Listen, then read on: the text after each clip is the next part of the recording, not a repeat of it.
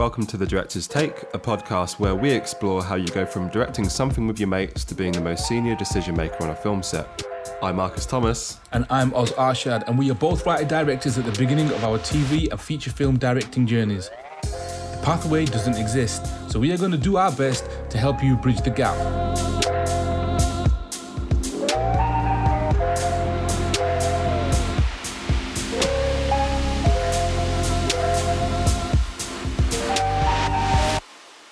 Hello, and welcome back to the Director's Take podcast. Last week, we had the first part of our conversation with writer director Alice Seabright, where we covered her filmmaking journey right up until she was directing on sex education, and we left you on a bit of a cliffhanger.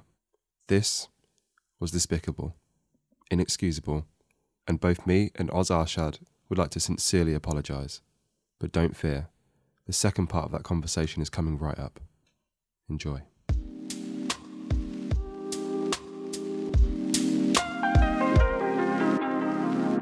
So you did this. You wrote on you wrote on the show, and then you got your own show commissioned.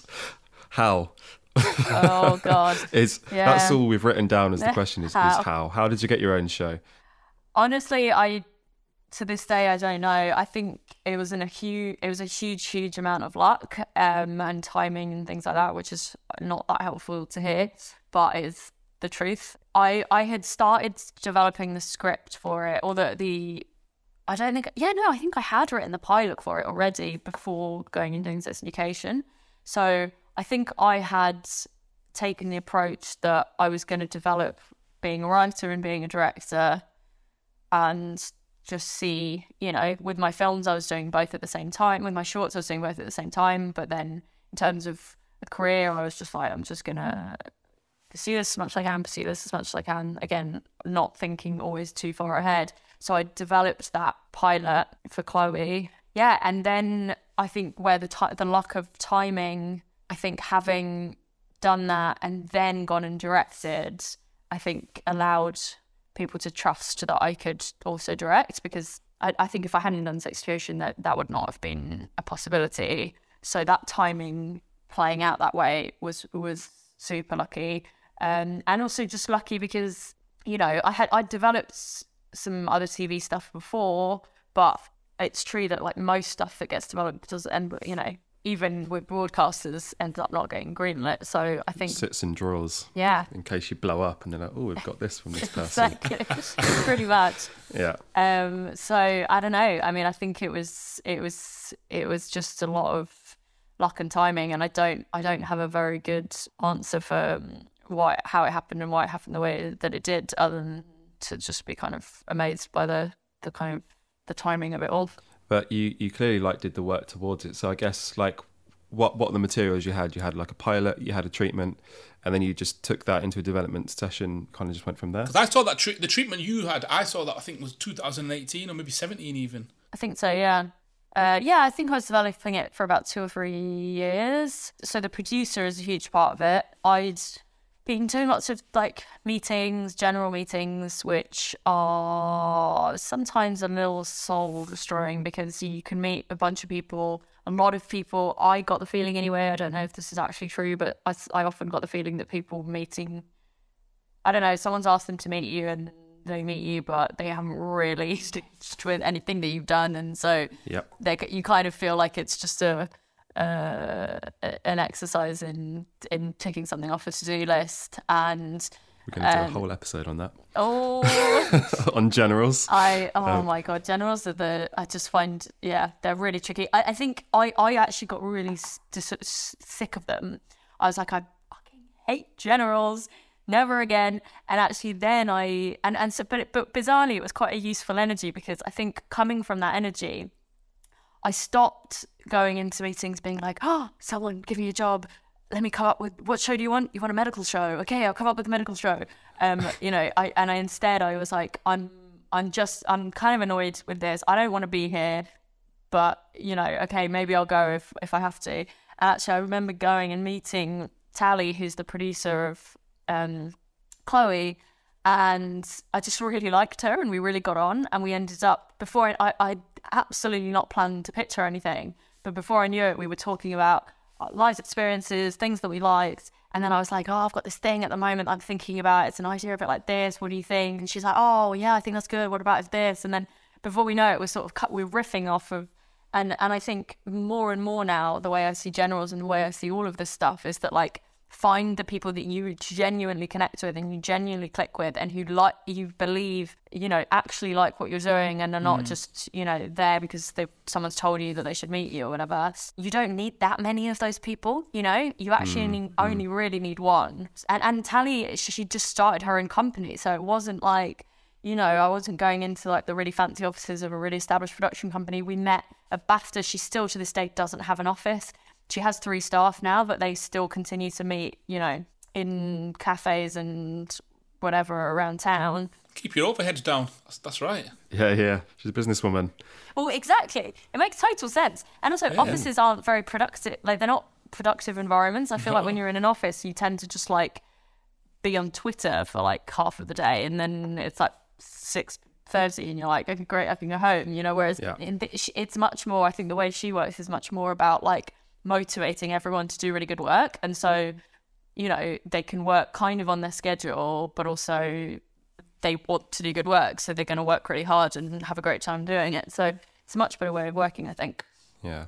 If the pandemic has taught us anything, oh, you don't time. need to be in an office. Yeah, definitely. So yeah, I think she she she was a huge part of then like shepherding that and, and taking it to the BBC and kind of nurturing it throughout the process. And then yeah, we we developed kind of a very long treatment with the, what the whole series was going to be, which is the hardest bit, I think, usually to write. It's like you're cracking the the whole mm. beast. Um, yeah, and then I, I wrote the pilot, and yeah, so it's it's a it's a multi year process of developing this, the script and the kind of series arcs and stuff.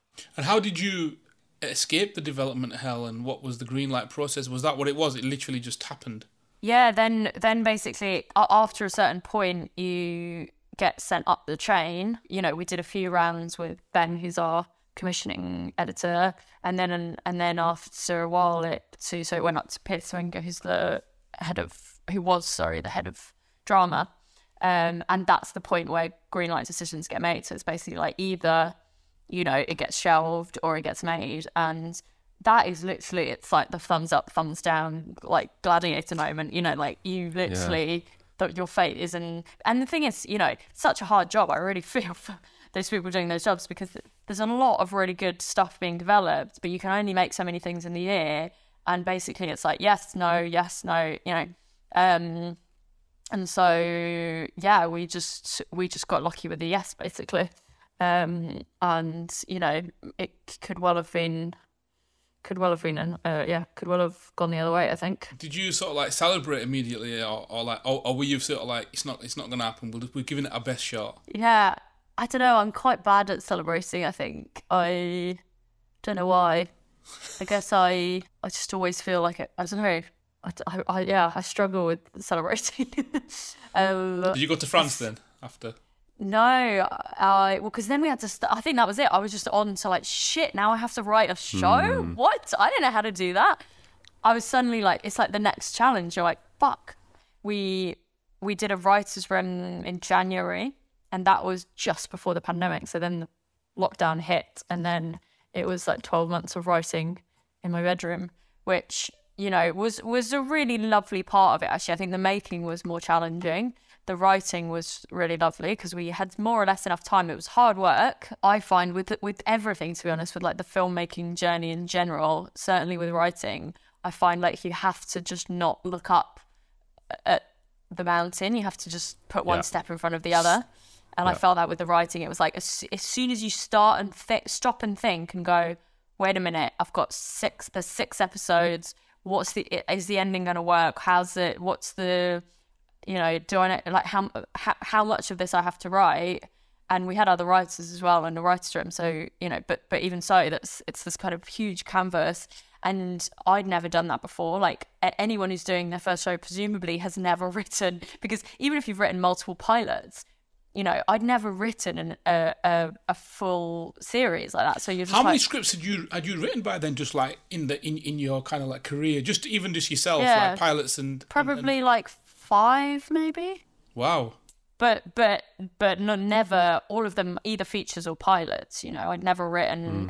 I'd never written a full story like that over. I mean, yeah, you just have to not overthink it. You have to just be like, okay, what's the next? You know, You've always had a good sense of story, though. Like, and I guess that might point back to obviously your early days, but in development and the scripts that you might have read and whatnot. Because you, you, you know, people, all of us, like, would always send in your scripts. yeah. I mean, so do you. I was that's why I was sending you my stuff. The, I think that I, I, but I do think back to what we were saying earlier that the all the stuff you do is helpful. Like you know, working in development for three years, I was reading so much, and even the job before that, I was working in an agency, not for the, for for the agents. I was working for a producer, but I used to read on the weekend like all the scripts that they would send around the the you know just that had come in for a director or that one of their clients had written or whatever. All the scripts anyone was talking about as being good, I was like, I'll read them, I'll read them. Um, and then I started reading scripts of films I'd already watched. And then, like you say, the whole like you know, we used to call it the brain trust was like our pals that we swap scripts with, other writers, other filmmakers. Same with edits, right? You swap edits. I think every time you exercise your mind on, you know, a script or a story or whatever it might be, you're getting that muscle, you're learning something. So I think every single script of my friends that I've read and given my thoughts on, every single one edit that I've looked at, that you know, it's all helpful to teaching you. And and then and then you start watching stuff and thinking about how it's made, and there's no way to to kind of learn it other than just practicing doing it a lot. Which is why you know it's back to that thing of just like put one step in front of the other, one foot in front of the other, and also mm-hmm. treat whatever's in front of you as the most important thing. It's like you'll learn so much from trying to crack the thing in front of you. And definitely when I found myself having to write all these episodes, I was like, thank God this is not, you know, it, it- this is hard enough as it is. And I feel like I've done a, a bunch of practicing. If, if, you know, if I'd been thrown in on this without versions of practicing thinking about story all the time, it would be, it would have been even harder, I reckon. And so, when you kind of went through the process, was it always the case that you'd be the lead director on it? They didn't try and like throw old heads or anything at it or They- anything like that. They didn't. It it wasn't discussed at first. So at first, it was just being developed with me as a writer.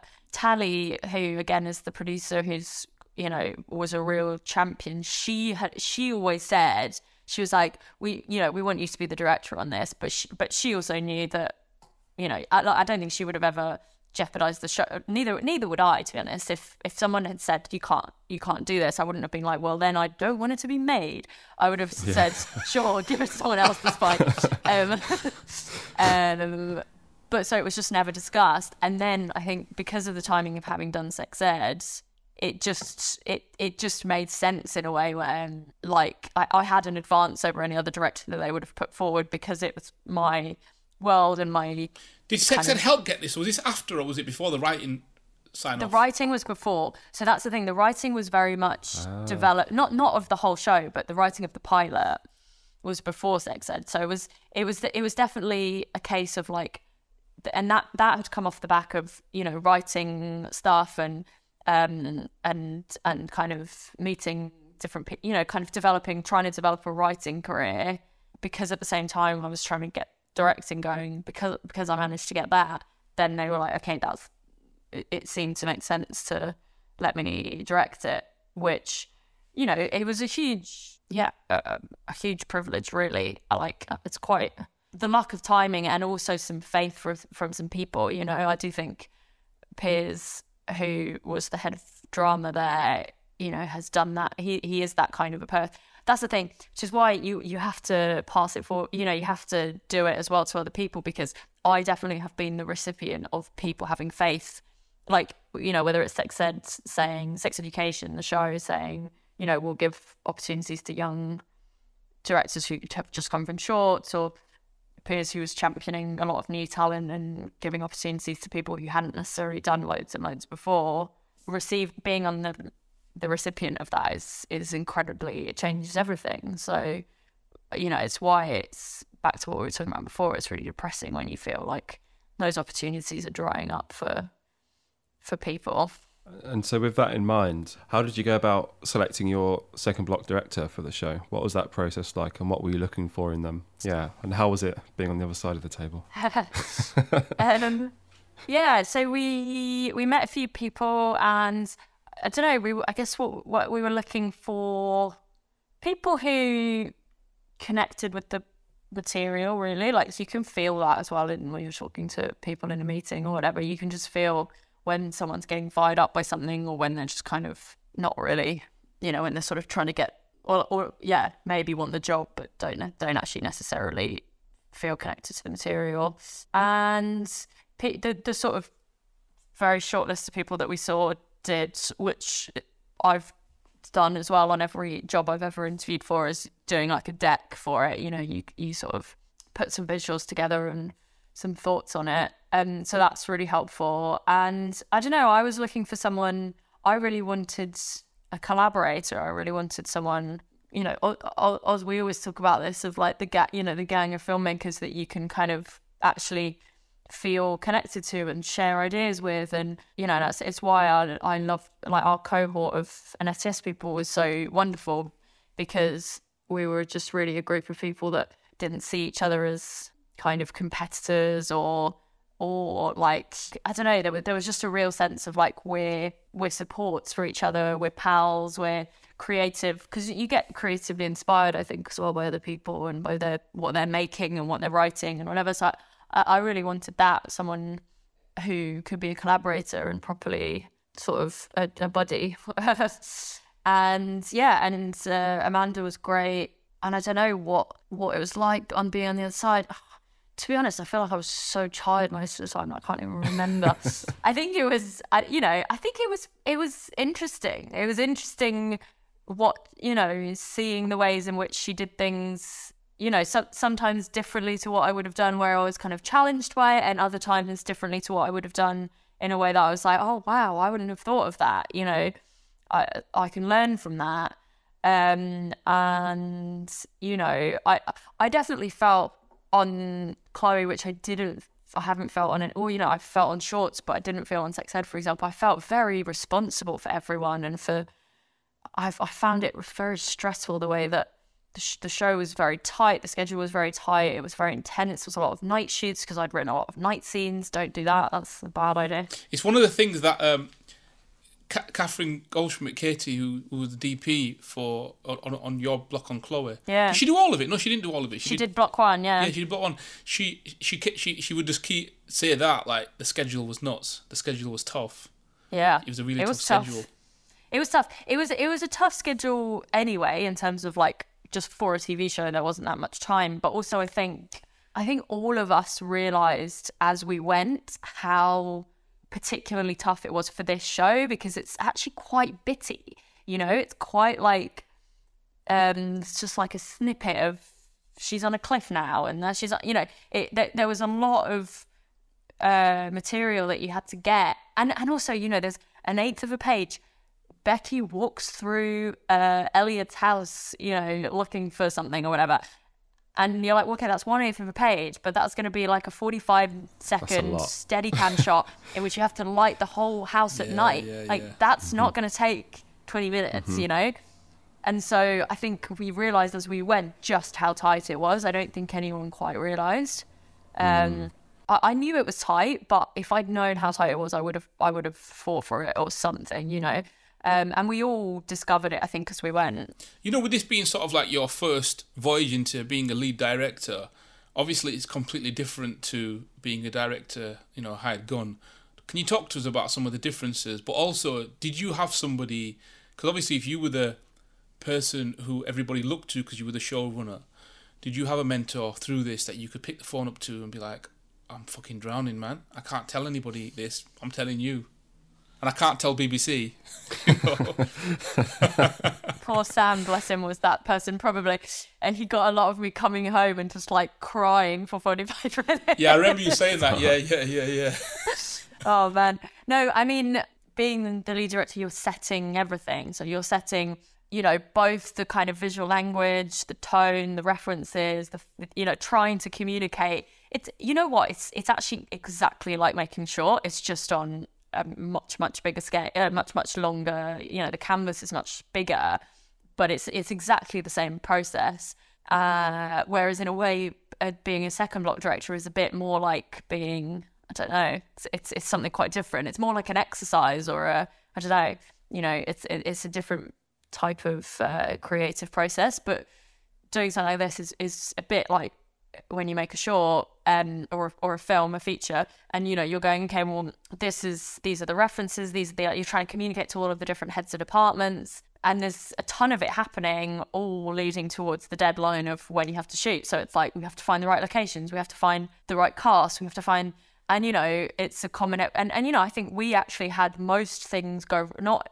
I don't think anything major went wrong, you know, uh, in terms of like we didn't kind of have something drop at the last minute or like but still the the and no you know we didn't shut down for covid or anything like that like it, some bigger disasters could have happened i mean we did have we had lots of small disasters we had to stop shooting at Chloe and Elliot's house because of, of uh, the bat schedule. There were bats in the house, and apparently we weren't allowed to film at Cerner. We didn't know there were bats there, and there were some really, really um, uh, opinionated uh, nature con- conservation people in the area that wow. were just not happy with us disturbing the bats, which actually totally fair enough. But it was a bit of a problem when we were like, Do "How are we bats? Gonna... That's a new one." bat shit. boom boom. the bats, yeah. boom boom. um, so I don't know. A lot of that is it's a lot to get happening in time for the date, you know, and and also you have to. I remember we kept looking, kept looking for Chloe and Elliot's house and couldn't find anything that was right. At some point, you're a bit like, well, I don't know, like making those calls of when is it the right time to compromise? When do you have to keep pushing? You're just going on instinct. You're just going, you know, seeing what what feels right in the moment and and hedging your bets. You know, there's no rule book for it really. And then the, there's the producer on the shows called Joe was great, and I could call her at any point with any logistical not just logistical, creative as well, but you know, any sort of problems to solve, I could call her. There was Tally as well, who's an executive producer, so less maybe for the minutiae of everydayness, but more for the kind of bigger questions and and you know all of that. But I do think that ultimately, and this is uh, you know, however amazing the people are that you're working with, and you're, I'm, you, I'm sure you guys know what I mean from you know making your own films that like I think ultimately you are a little bit on your own, and it's mm. it's why it's a it's why it's nice to talk to other directors sometimes because and I think every job you know the the the act you know whatever the lead actor probably feels I think every everyone doing that probably feels that way in their own way. I'm not saying it's specific to being a director, but I do think that there's a unique pressure, right? Yeah, there's a sense yeah. in which you're like, well, it is on me, and you know I can talk to other people, but part of what you're trying to do sometimes is create an environment in which everyone believes that this thing's possible. You can't come in and be the person who's like, I'm terrified and stressed and tired. Like it you're like the parent, you know, like you can't come in and put that on everyone around you because it's just not it's just inappropriate. Um, and so yeah, that's why I think you know Sam definitely got a lot of he got a lot of me just being like, no, I don't know what I'm doing. Um, but it it Eh, you know, it's also mm. it's part of the process. I think I'm learning that you have to just kind of embrace it a little bit as well, and that you know it, it's it's nice. We often check each other. It's like because every single time either of us have made something, there comes a point in the process. One point, if you're lucky, three or four or five, maybe fifteen on Chloe or whatever, when you get to a point where you're like, I don't know how to do this it's too hard. I wish I had. I, I, I wish I had never put myself in this situation. It's gonna fall apart, and I'm gonna be exposed to be the fraud that I am. And uh, this is terrifying. And you know, it's most of the time it works out. But I have had sure, I you know, I've had I've done stuff where it, I have felt that way. I felt like, oh wow, I failed on this one, or I failed on this specific thing, or I felt. So you're you're constantly putting yourself up against a challenge that is, you know, you're potentially you could mess it up, um, and you have to just kind of do your best and and and often through that process of going, I don't know, I don't, I don't know the answer. That's when you put the most thought and work and care into getting through it and working it out. But it's Mm. also there is always the fear or the risk that this time you won't know or you won't Mm. You won't know what to do. With that, touching on the lead director situation, um, how did you go about setting up the tone and the parameters for everyone to work within? I think it kind of happens quite organically because I found this as well on being on the other side of do, doing a second block is that by the time you've set the cameras, the lenses, the location, the cast, which all are consistent across the, the series, that takes care of a huge amount on its own. I, I created a document which was like the visual language of the show, um, and it was kind of references. It- we did have some specific rules actually, because although they're kind of rules to be broken, but we had this whole way of uh, using the cinematography and the visual language to, to try and get into Becky's state of mind. So we were handheld sometimes. We were we we were either locked off or with Steadicam at other times, and we were kind of di- we started off anyway, dividing that between kind of Becky, the real you know her when you're with her in her intimacy, and then the more presentational version of her and then that started to to mix. So you know, if she even if she was, she might have been as Sasha in some environment, but um, suddenly we'd go handhelds. That that was the stuff that got really fun. Was when we started to realize like, oh, we've just been locked off on you know in this room, and suddenly like it uh, the the one that's we did quite early on and it sticks with me is the the scene in it's a scene in episode three where Becky gets a call that her mum has gone missing, and she's been there talking to like Livia. So it's this very sort of locked off, quite, um, quite kind of static scene.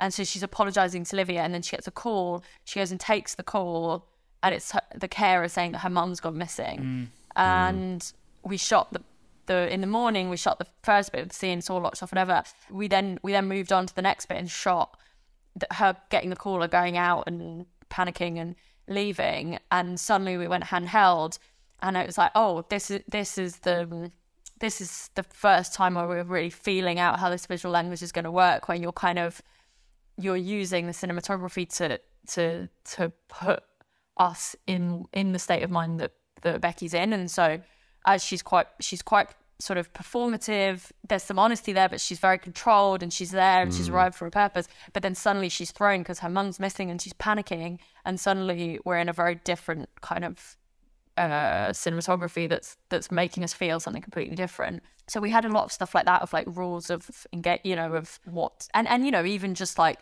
we're with her, it's her perspective, it's her point of view. So you know if you're doing a steady cam developing shot, you're going to be with her, you're going to be behind her or on her face or you know you. If this is not a show in which we you know cross across the room and come and find her, you know we wouldn't do that. Yeah, And yeah. so it was it was always coming back to that actually coming back to being in Becky's mind and being uh being attached to her perspective and to her point of view but then you you take you know you give that over and people roll with it and people you know interpret it break the rules sometimes in new and exciting ways. They take you know it I, I i i don't like to micromanage. I don't like being micromanaged and i don't like micromanaging. So Yeah. you kind of have to work you have to pick collaborators that you trust and then you know share everything that you can share and then ultimately trust them to to take it and run with it. And, and and and how did you sort of like go about you know the you you were talking about the schedule being a bit of a like tidal wave. What was that like? Like when you were trying to schedule and you knew that you didn't have a lot of time. I mean, jo- Joe, who's the producer, was also a first AD beforehand. Um, and so, yeah, Joe and, and the first AD were really, you know, I, I, I think they, we all did as a team, because actually also Katie's a great, and, and I am pretty schedule minded. So I'd say the four of us were all very schedule minded. And so I, I think we, we got the most out of the schedule. That that is a certainty. Is that we you know really we didn't have a lot of unit moves. We didn't. It was scheduled in a clever way. So so I think we did everything that we could. But it, we we were just kind of often just faced with just feeling like oh my god you know and and it's funny because sometimes like for example actually that's the scene after the one I just talked about, which is when uh, Becky goes and finds her mum on the beach. I think we shot that. We had very little time to shoot it because of uh, losing the light on the one hand and the tide coming in on the other. So we kind of sandwiched between the time, you know, available time when that beach is filmable on, and we kind of like, well, let's just let's just roll with it and decide that, um, you know, we'll, we'll make it work.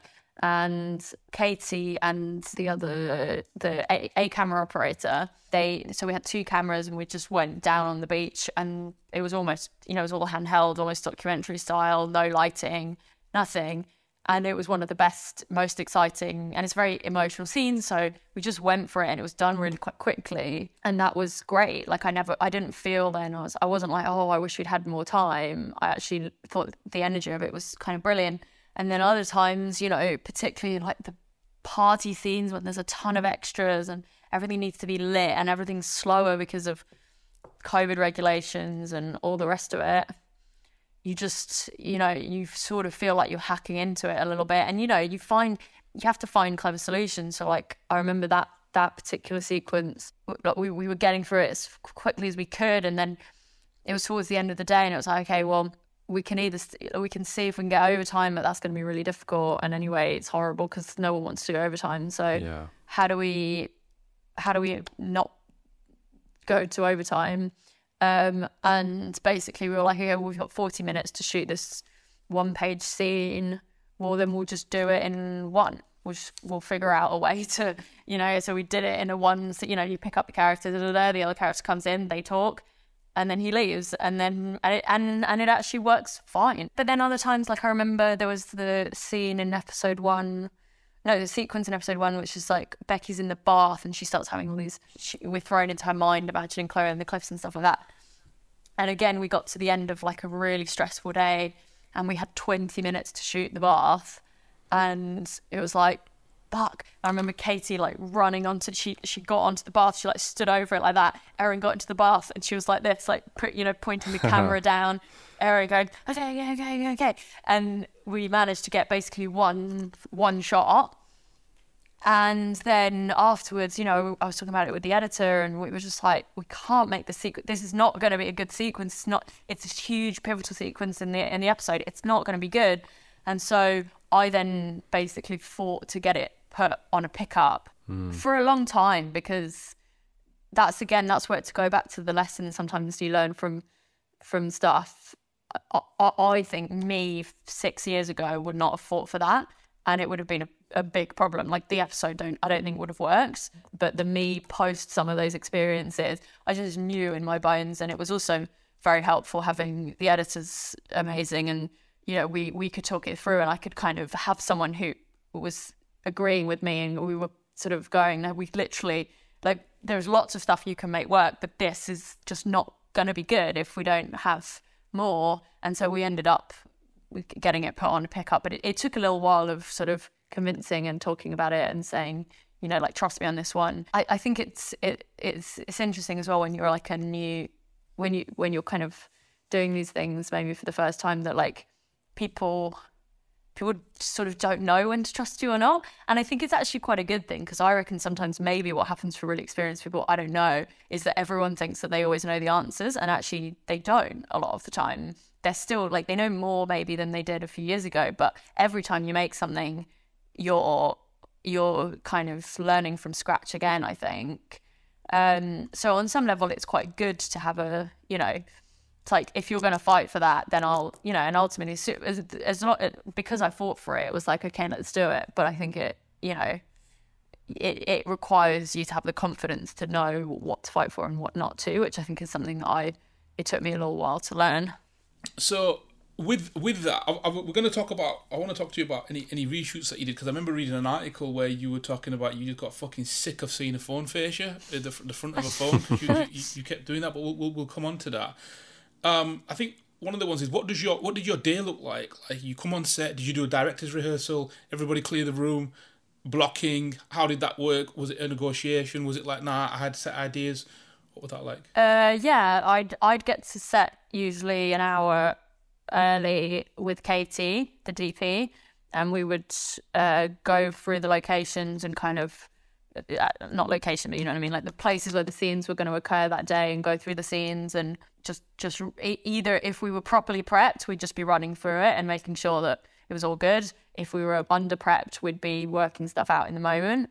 Um, and then people would arrive, and yeah, usually what we did was we'd have a rehearsal with the actors and sometimes just Katie watching some of the camera team maybe and then once we'd worked out what we were doing uh, then camera would set up the actors would head off. Yeah we'd get go once it was lit then we'd get going on shooting and sort of go through the day a little bit like that.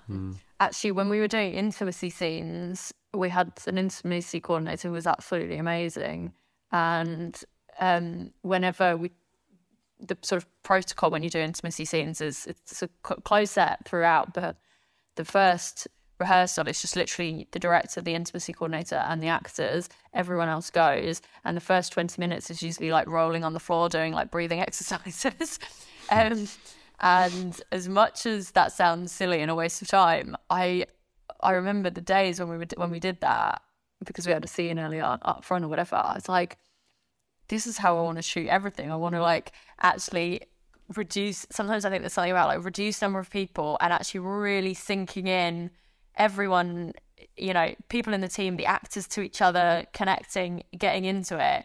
They were always so much kind of I don't know. that There was just an energy on set those days that was bizarrely less stressed and more connected and, and nicer than on the other days. When when you're working out those intimate scenes, did you already have an idea of how you was going to shoot it, or did you plan it based on the the rehearsal you did with the intimacy coordinator and the two people and the two uh, cast? Um, yeah. So the usually I would have an idea of how it might go. So I, I'd talk to the intimacy coordinator. She would also talk to the actors separately, which is both sort of creatively to hear maybe some of their thoughts, but also kind of from a psychological point of view of just like what is there anything you don't want to do? Is there any what part of your body you don't want touched? Is there any are there any um, limits that you have or boundaries that we we need to bear in mind and also just open up that conversation not because it, those boundaries and limits are not then fixed right? An actor can in the middle of the scene suddenly decide that they don't want you know this body part touched or whatever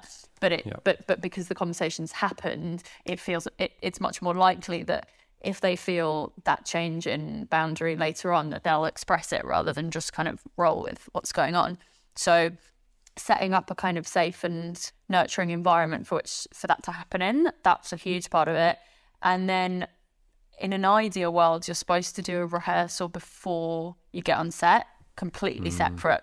Just you know in a rehearsal room in which you just kind of try things out talk do exercises as well because i think there is stuff of like two people are trying to perform intimacy just being used to each other's you know there's there's just simple stuff like two actors just hugging and holding the hug for long enough that they can just kind of relax into Yeah. you know and actually it was funny on the was the first scenes i did properly with coordinators was on sex education and it was really sweet seeing the ways in which a lot of the performers the the cast there had been doing them over a whole series and so i mean i especially think of um Asa and, and Trish, who were Otis and Ola, they they would they had this like sweet energy of almost being like siblings with each other. They would like start the scene and they'd kind of have a little hug, and they were there was just a real comfort around each other that came from just having done it loads of times in a in a really safe way.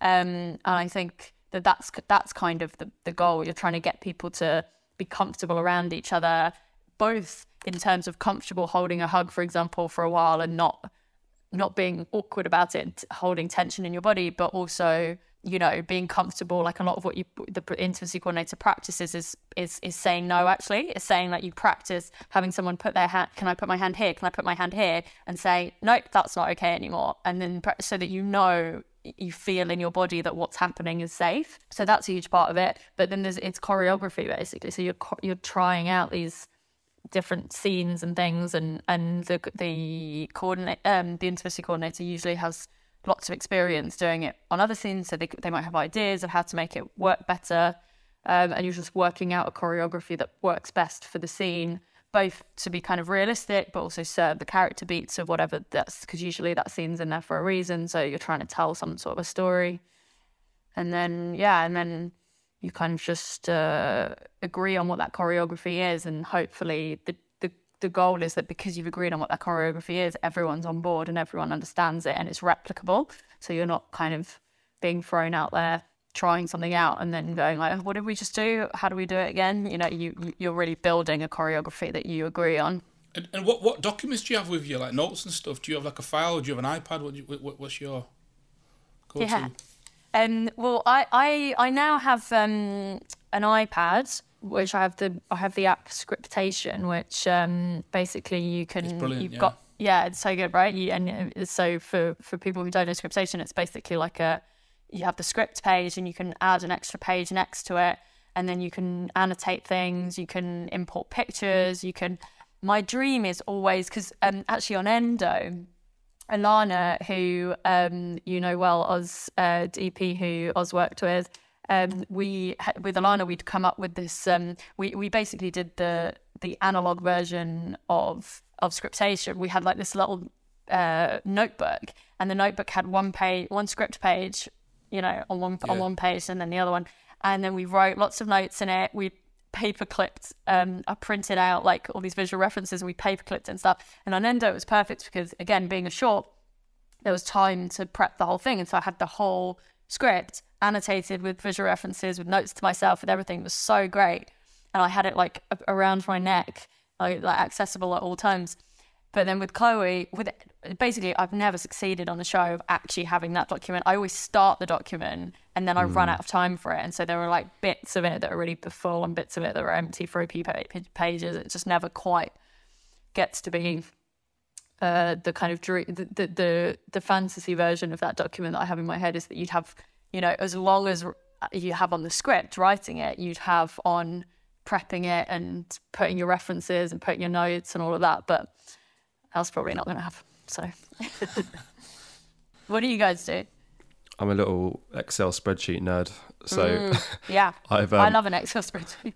yeah. So like I have the script and I kind of write on it like ways of tweaking performance and stuff and what it's about on the script. But then I'll have an Excel spreadsheet um, which has each shot down, what the beginning and end is. It will be at the top of it. It'll it'll kind of be an order of shooting uh, for each scene, and then it will also I'll have a note next to each shot which can be cut if we don't have time.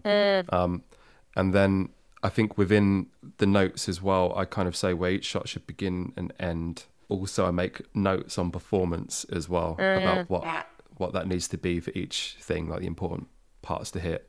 Yeah, That's great. yeah. I, I'm like I'm like an over planner, and Yeah. I know I can't do that when it comes to doing long form stuff. But Yeah, for, well, but- for my stuff, it's But also. I, I think because I, it's funny. I had I for at least maybe all of the short films I did, I had a similar setup actually an Excel spreadsheet exactly like that.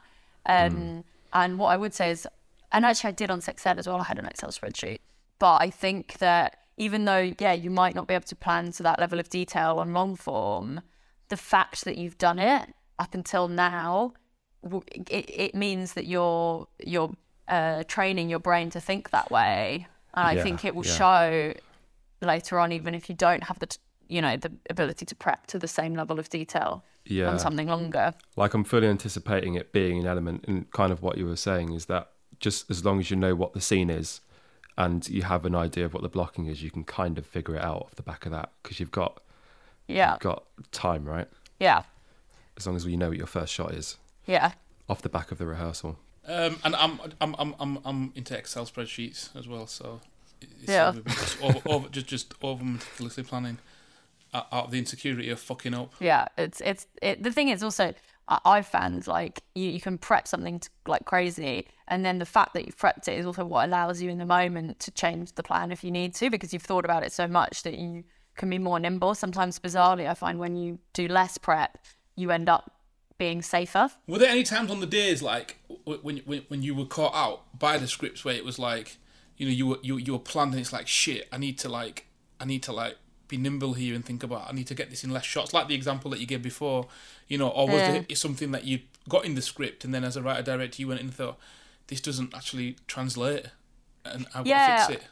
Yeah, I so so there was definitely stuff like that of like not enough time, need to rethink the shot list. Um a lot, a lot of that. But again, the prep doesn't go to waste. The fact that you've prepped it allows you to to work it out faster.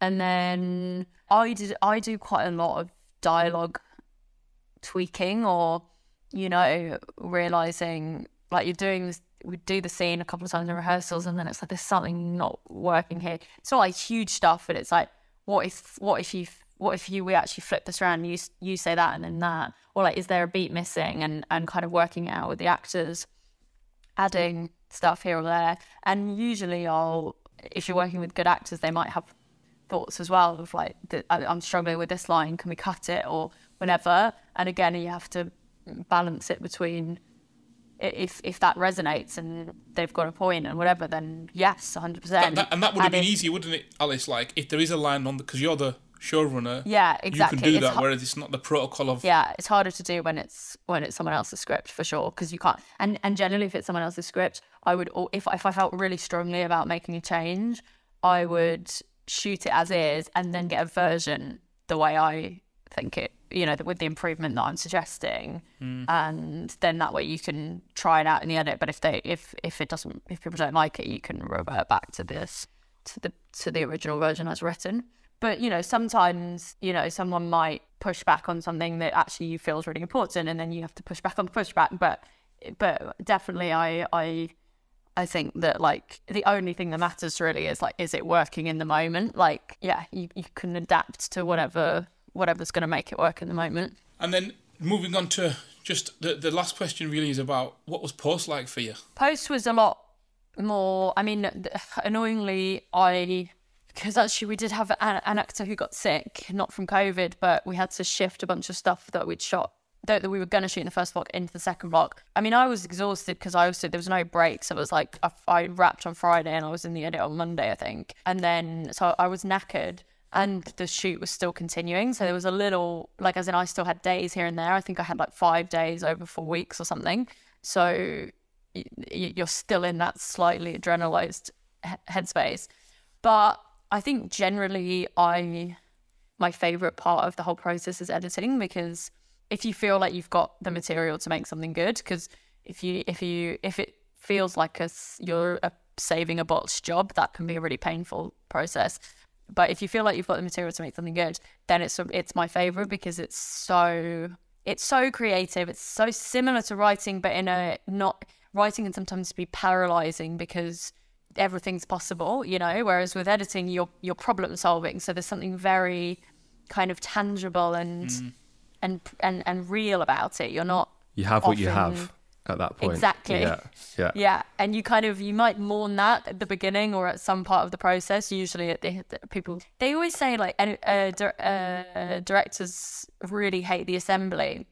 I don't know if it's because I used to edit or I don't, but no, even directors. I I've, I always expect the, the assembly to kind of suck. So yeah, I'm always just like, cool, let's do it, let's go. And uh, it it doesn't devastate me in the way that it devastates a lot of other people because I think I just I know it's going to be awful, and it's like let's just get into it. Um, and then it or it just gets better. You know, it's not like in production if something goes wrong if whatever you, you, can be seeing the thing that you wanted to ma- make sort of falling apart in front of you or you know you can mm. you're kind of constantly mourning the version that it could have been and sometimes you're kind of having these incredibly exciting moments when you're like mm. magic just happened so it's it, it's great but it's also just very tiring on the mind and on the body and all of that whereas in the edit it's it's some it's just a nicer rhythm. You're solving problems. You're working with someone else, which I love. Uh, so it's just nice. I just really like it. But I'll tell you what I did. One of what I didn't like about the post process was the very final stages. Once you're basically where you have to check the episodes over and over and over again to just to QC them for every single. You know, so you're like QCing them for VFX or QCing them for sound. You're QCing them and so by the end, I remember in January of last year, where I, I was watching the final, final versions on because also we'd done cut down versions for Amazon, like we cut a few minutes out of each episode for Amazon. So we'd I've been back in the edit doing that and then mm. QCing into to the two versions, whatever. And at the end, I was just like, I I actually watching this is like you know stabbing my eyeballs. It's like so boring and so excruciating and I've seen it 250 times. You know, I have to watch it. I have to keep my eyes open so that I can say that it's been QC'd. So yeah, that that was the that's the boring part of the process just because of it's so much and you by this point you've seen it so many times that you're just kind of totally fatigued to it. Did you did you do any reshoots of any kind? And did and, and, and what what was the purpose of them? Why did you have to do that if you did? Yeah, w- we did. I think we actually only did one reshoot, which was a scene that I I basically realised afterwards that there was just a much better way to write it, and also we'd shot it with like an hour and 20 minutes or something and it was a long scene. It was like a two and a half page scene or something. And and it and it was just like shot at two in the morning or something. So i just felt like it had not been the best version of itself both from a writing point of view and from just how, how how little time we had to do it. So we we ended up finding space to to reshoot that.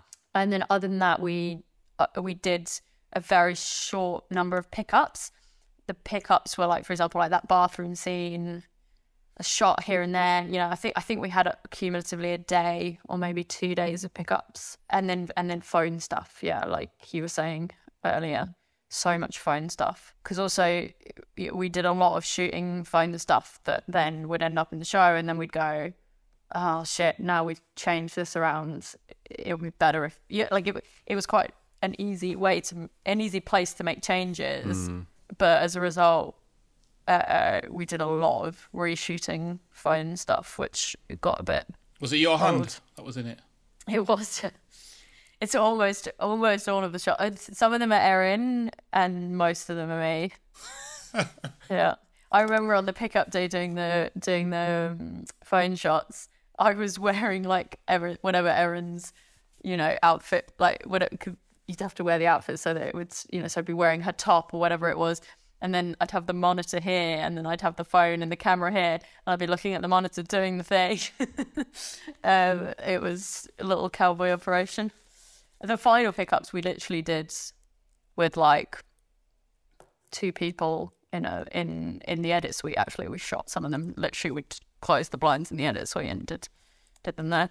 That has been an amazing deep dive into Chloe and sex education. That's amazing. Yeah. like uh, Super helpful. It's been so insightful. Yeah. yeah, massively.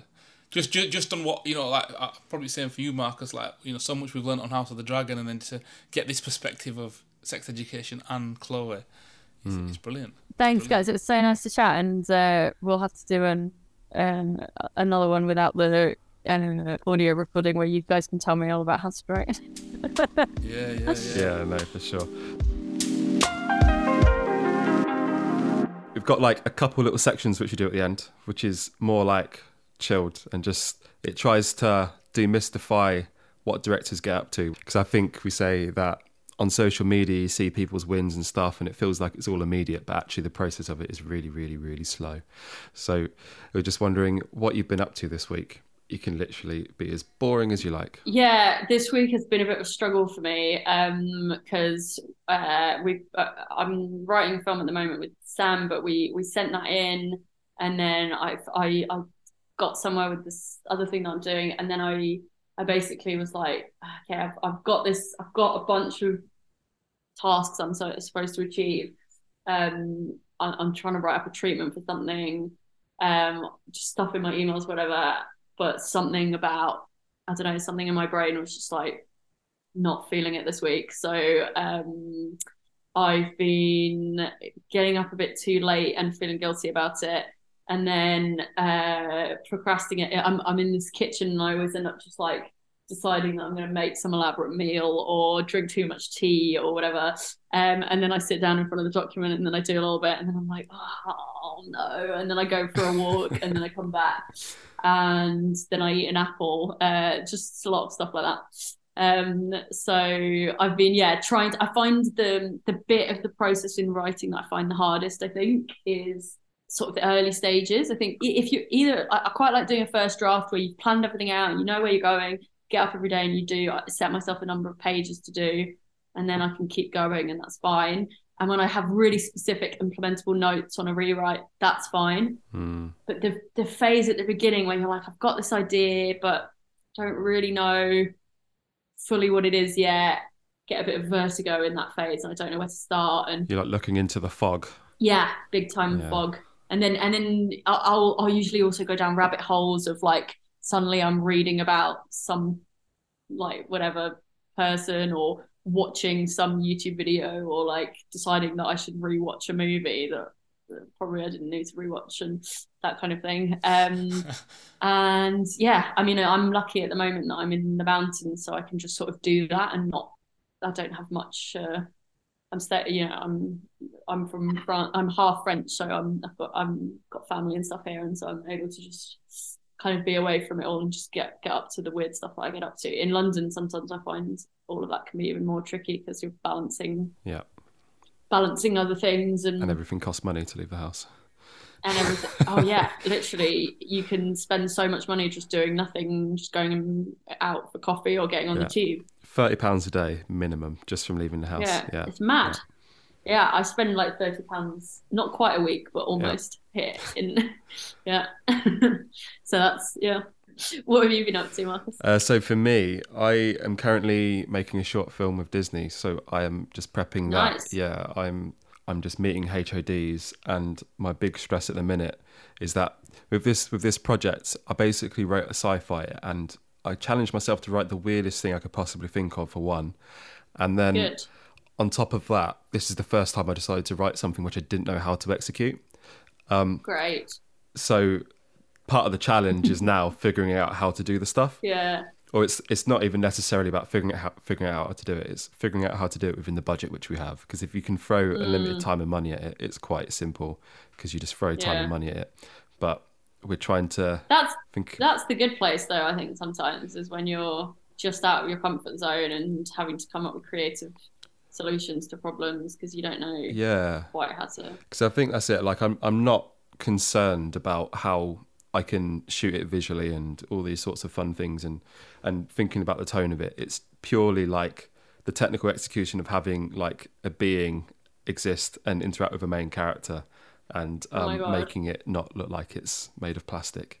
That's yeah yeah that's exciting yeah. So it's a, it's a lot of fun. I've been doing that, and then otherwise I've I've just started kind of doing bits and bobs of writing and and yeah. And this podcast we're we're building up to launch, so this is actually taking up quite a lot of time.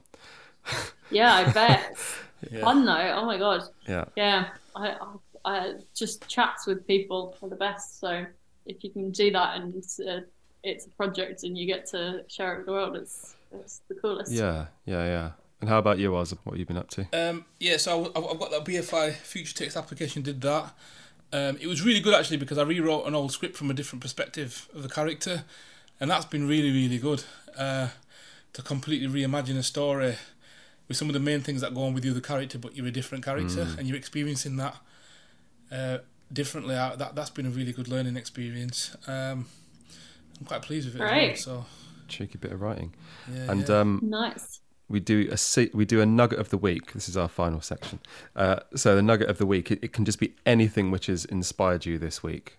Well, well, mine is is, is just the when when I was teaching last week with the students, we were talking about editing and about the the, the pacing of editing because I teach post production, and um, I, I I played the end scene of the good, the bad, the ugly, and watching it in the lecture theatre was amazing. I was like, this is absolutely better than what I even thought it, how good Yeah. it was, and just how it builds and what it is, and just the geography of where you are, and yeah, it's really really good. That's amazing. I, lo- I I love this is why I love rewatching stuff because I swear to God, you can have seen something multiple times and still you can watch it again. And I think it's possibly because you've maybe like grown as a filmmaker or as a person. It's like almost you can see i- i- more now why it's Yeah. good. Yeah. You know, it's like you Yeah, the Oz yeah. that saw that a while back or whatever, and maybe was just like, oh, this is like exciting or whatever. But the Oz now can look at it and be like, can see how more how it's put together, and it it just blows. Yeah. You can see the engineering. It's like it's So amazing. cool.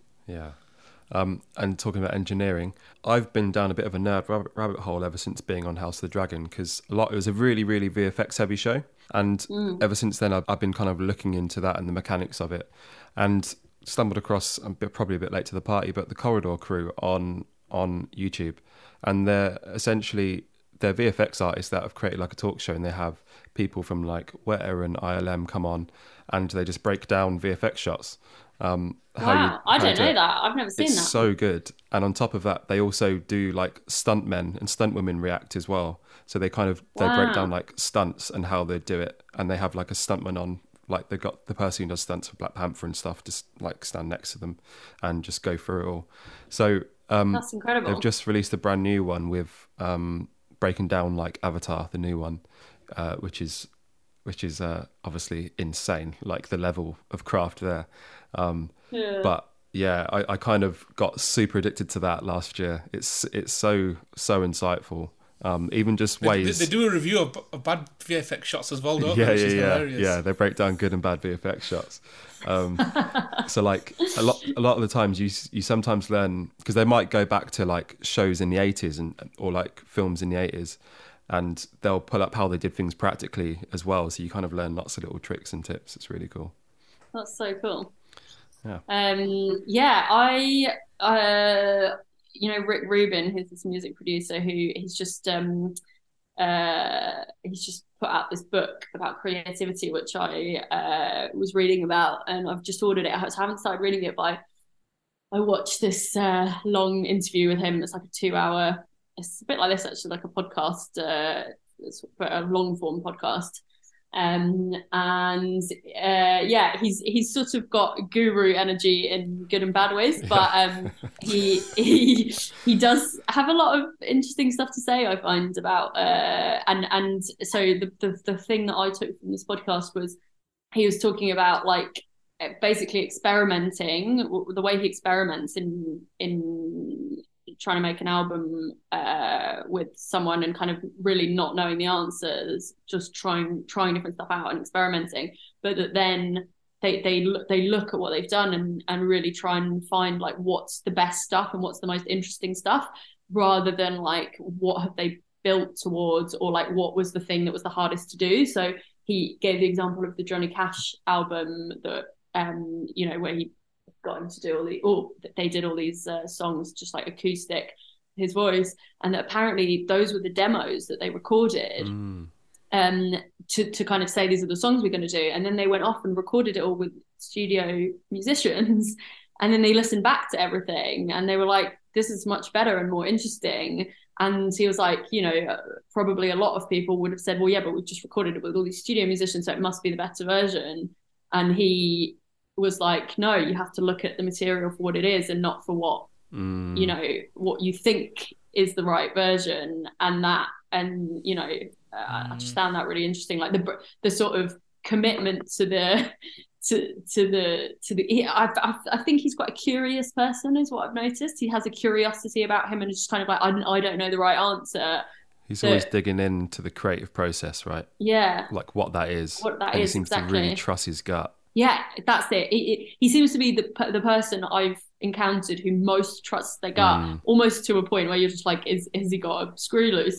But but it actually, it on some level, it's kind of inspiring because you're like, what you can get to from just listening to that part of you that is just like interested and curious and and has reactions to what's in front of you rather than the lessons that you've learned or what you think is the right answer or the you know the the, the story that you've been told or whatever so Yeah. I found that something to take into. it's almost like the personification of the little voice in everyone's head that tells you to do something. he is. it's like the manifestation of it. yeah, I think we should all imagine Rick Rubin and his massive beard uh, whenever we want to listen to our gut.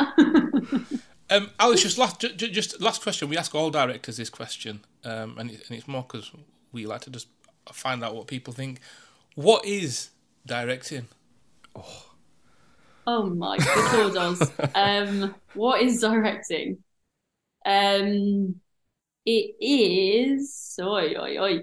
I think it's like I think directing is being the the caretaker, let's say, of what is going to make the the project uh, better, but really like most itself. So like you you I I do think that like obviously all directors have their own taste and their own tendencies and their own whatever, but I also think every director approach has has to approach each project with its own you know with its own set of rules um, or its own visual language or its own kind of way of unfolding, and that basically you're you may or may not you you might also be a cinematographer you might also be an editor you might you might be doing all of those some, some of those other jobs or you might not know anything about any of those pieces of like those other crafts but ultimately you're the one communicating with everyone and and and being the kind of the continuity between this huge team of people working that that is making sure that what what gets done what stays in the film is serving the what the wider the, the project as a whole mm. so you're not coming up with all the ideas. Far from it. Like so many people are provide you know are coming up with ideas that will and I don't I mean again some directors storyboard everything and know absolutely every single thing like moment and they can see it all and they basically just need to communicate that to other people. Other directors are, are much more you know are receiving the idea you know are actually curating other people's ideas. They might not really have any clue how to shoot it. They're going to talk or to hear it from the cinematographer but ultimately you're the one deciding yes that works for this. No that doesn't you know um and trying to serve the integrity of what the what the story is and what the project is and what the what what the emotion is that you're trying to convey to the or what's the feeling that you're trying to convey to the audience. Love that. Amazing. Thank you. Cool. And that that concludes the episode. God i'm like dying to hear what everyone else said now. We've only asked you Um, I can't remember what Sam's was. Sam's was an interesting one as well. I can't remember. I bet it was. Yeah. TBC. Alice, thank you so much for your time. It's been absolutely really really good, and um, we really appreciate. it. And I know that the listeners are gonna are gonna be uh, super excited. And thanks for sharing this because there's nothing about this deep dive about Chloe on the internet, and I feel very blessed that we you, you've allowed us to unpick your brain. Oh, it's an absolute pleasure. It's so great to chat to you guys, and uh, yeah, well, I could do it for even more hours than we've just did. awesome. So this concludes our episode. Next week we might be joined by another guest. We'll have to see what happens, or it might just be us rambling. So if anyone does happen to be listening, get your questions in at the director's take at outlook.com. And we want you to tell us about what you want to know about directing the film industry at large, and we'll do our best to tell you. Yeah, because we want to shape this as a resource for you, so do get your questions in and reach out to us on Instagram, which is the Directors Take podcast, and also on Twitter, which we are at Directors Take. So, guess that's it. Until next time, keep learning, keep failing, and keep the faith.